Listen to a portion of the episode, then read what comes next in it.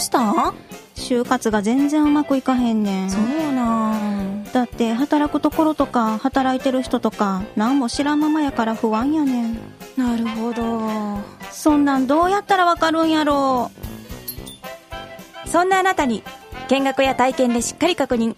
面接や書類対策などの支援もあって福祉の資格も無料で取れる。京都福祉就活サポートプログラム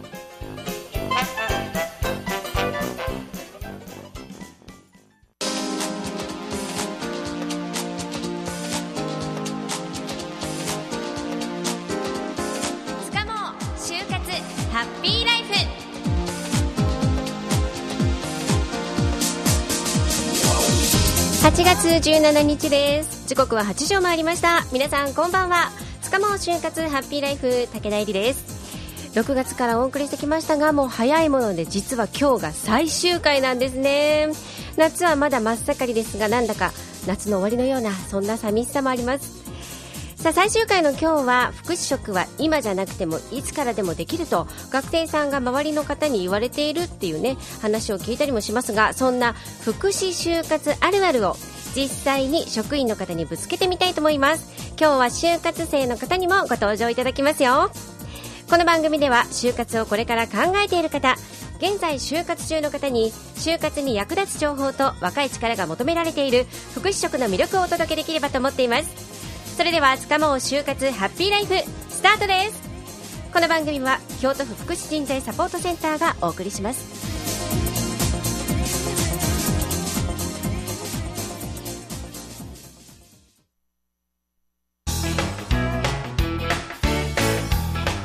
京都山頂ラジオカフェからお送りしています。さあ今日は最終回ということでえ就活生もゲストにねお招きしております。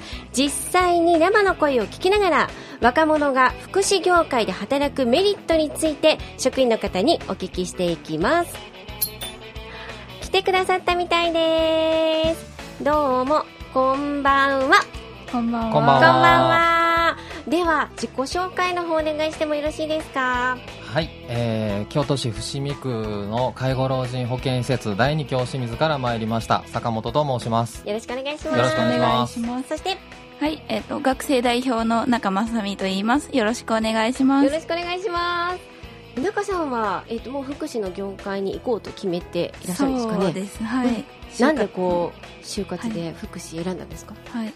えっと、まあ、中学の職業体験の時に、その福祉の、えデイサービスの方に行って、その時になんか、その周りのイメージはやっぱり汚いとか、うん。きついとか、親からもちょっとなんでそんなとこ行くの？みたいな 反対もあったんですけど自分が実際に行ってみてすごい楽しくて、うん。その話を親にしたら、うん。まああんたの好きなようにやりみたいな 感じに、はい、言われて、うん。それから福祉の勉強をしたいなって思うようになりました、はい、ここからは福祉の勉強を実際にされてたんですか、あそうですね。今の大学でもずっと福祉の勉強をしているので、うん。まあ、実習もいろいろ行って、うん、はい、福祉の勉強をいっぱいしてきました。やっぱり福祉かなって。そう思いですね。ました、はい、へー。坂本さんはあのいつから介護職をされてるんですか？はい。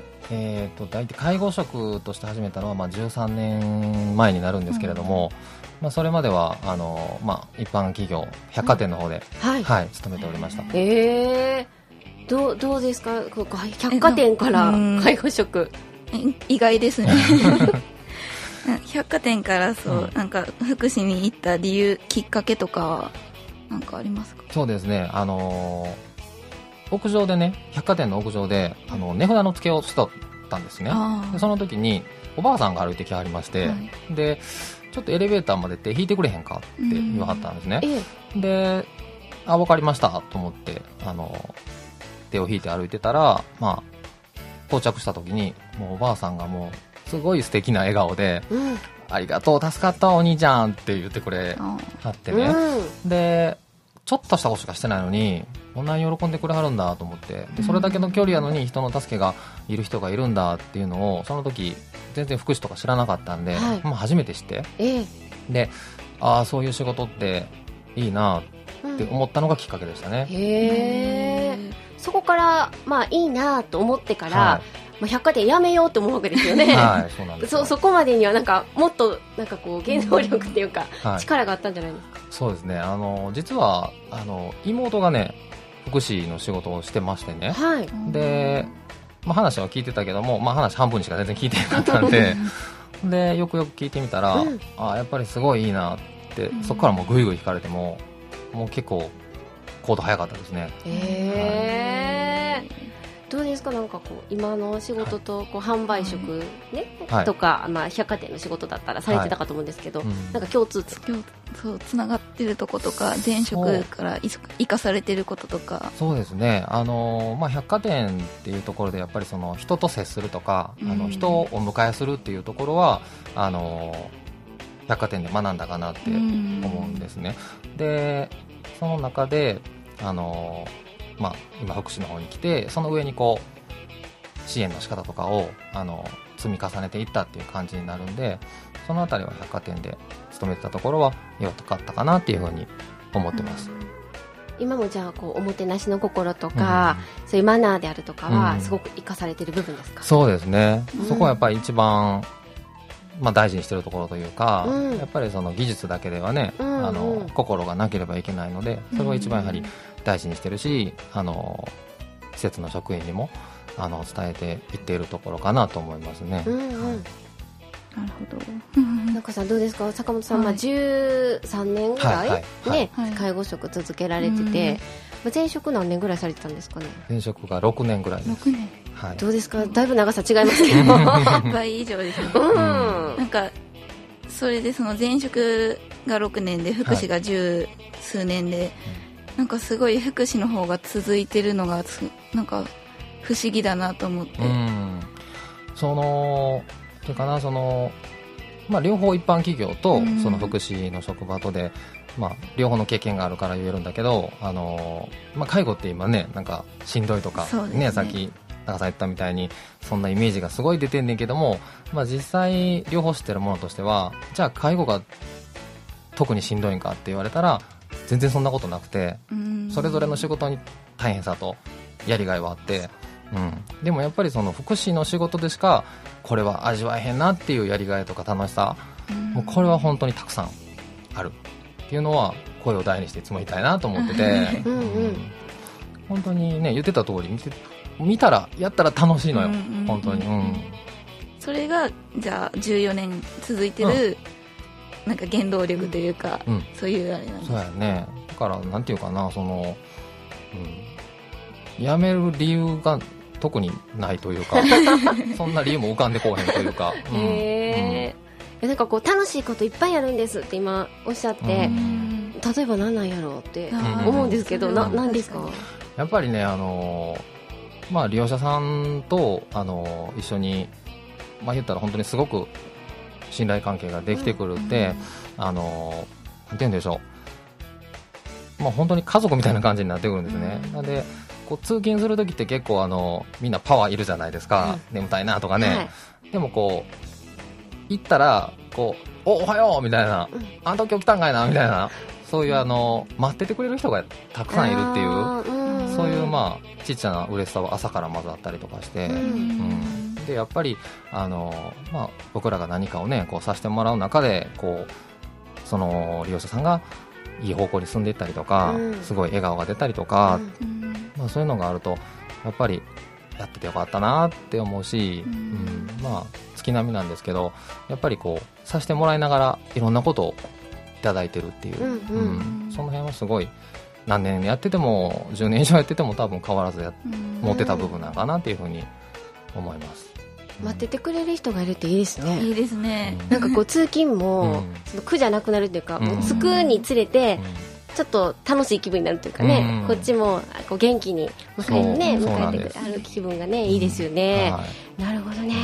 じゃあ今だと、まあ、中さんは今からはい。初めてということででさ坂本さんはね途中からうん。福祉の業界入られて、なんかどういう違いがあるんかなとか思いまそうせんですね。なんかうん。そうですうね、ん。やっぱりね、うん。その学生でそのまま卒業してあの福祉の方に進むのとあとはまあ社会経験とかしてあの入ってくるっていう部分での違いっていうのは、ま確かにあってでまあどっちがいいかっていうと結論で言っちゃうと学生からやった方がいいと思う。おお、うん。中さん正解ですね、うん、中さん大正解。っていうのもあの福祉ってこう介護って福祉ってこうなんていうか一日一日こう仕事を積み重ねていく中で、うん。自分の専門性っていうのをどんどん高めていくんやけどもそれってあのゴールがないので、うん。ずっとずっと何年やっても何年やっても新たな学びとか気づきがあってでその中であの自分がこれからどこに進んでいくのかっていう選択肢がたくさんあるねん。ね介護って、うん、その選択肢をあのゆっくり考えられるというか、うん。自分のキャリアを上げながら考えていける、うん、で若かったら若かったでその進む道っていうのをあの初めは当初じゃあ例えば、えーケアマネージャーになりたいって思ってたとしてもあのいやもっともっとやっぱ介護のスペシャリストになりたいその専門職としてあの自分を高めたいって思ったら、若かったら全然軌道修正効くしね、そうですうね、ん、あの半ばおっちゃんだとなかなかそんな辺が効かへんかったり、うん、もうこれでいこうみたいな感じになっちゃうので、ううん。んいろんなことができると思います。やっぱりなんかその、まあ、ホームヘルパーさんとかだったら、やっぱり結構若い人よりも、うんうんうん。なんか主婦さんとかうんがうん。多いなっていうのはずっと思ってて、うんなんか主婦さんの方うが、んそういう家事援助とかすごい得意だからうん。いいのかなって私は思ってたんですけど、あのーまあ、確かにそういう意見もあるんやけどもでも利用者さんってそれこそいろんな人生歩んできはった十人十色の利用者さんで、先生あのー介護する側もいろんな人がいる方がいいと思う、うん、あの例えばやけどそうやってすごいベテランの、あのーある程度の年齢の女性がいいよっていう利用者さんもいれば、うん。いやもう私は若い男の子が来てくれた方が嬉しいんやっていう人も もちろんいはるので、うん、だからいろんな年齢のいろんな性いろんな性別っておかしいけどあのそれぞれ男女の性別のうん。いろんな年齢の人がいていろんな利用者さんをあの支援させてもらえる形が一番ベストやと思うので、うんうん、なんで中さんの年齢に応じた良さをどんどん出していったらいいと思う、うん。なるほど。なるほど、はいい、やもうもっとね多分聞きたいこといっぱいあると思うんですけど、はい。まあ、後ほどそれはもうちょっと別室で 聞いててちょっとだんだん時間がなくなってきたので最後になるんですけども坂本さんの方から聞かれてる、あのリスナーの方にはい。メッセージお願いしてよろしいですか、はい。えー福祉のイメージってねなかなかいいものを現状持たれてないっていうのが正直あると思うんですけども、あのーまあ、このお話の中でどこだけ伝わま伝わったのかわかんないんですけど、うん。えーとっても実際はやりがいがあって楽しいもんです将来的にもいろいろと夢目標選んだところに進んでいける仕事だと思うのであのぜひぜひ福祉職の方介護職あの偏見を持たずに一度まずは見に来ていただけたらなと思います。じゃあ中さんはあの、はい。今就活ねしていはい。る学生さんに一言なんかこうこういうのを見てたらいいよとかいうアドバイスあったら。はい、やっぱり私自身やってたことはそのまあ福祉職はやっぱり現場を見ないとわからないかなと思うのでやっぱり説明会とか行ってすごいいいなって思ったところはもう全部見学行くぐらいのうん。気持ちでその中からその自分の考えとかこういうケアを一緒にしたいなとか思う職場に出会えたらいいなっていうふうに思います。ありがとうございます。今日は、えー京都清水メディケアシステムの坂本さんそして中さんにお越しいただきました。ありがとうございましたさあ今日は、えー最終回ということなんですけども先ほどの話からもやっぱり固定観念とか噂だけでイメージをつけるよりも実際足を運んでみるっていうのが一番大事なのかなっていうふうに思いました。それでは見た皆さんどこかでお会いできることを楽しみにしてますね。バイバーイ。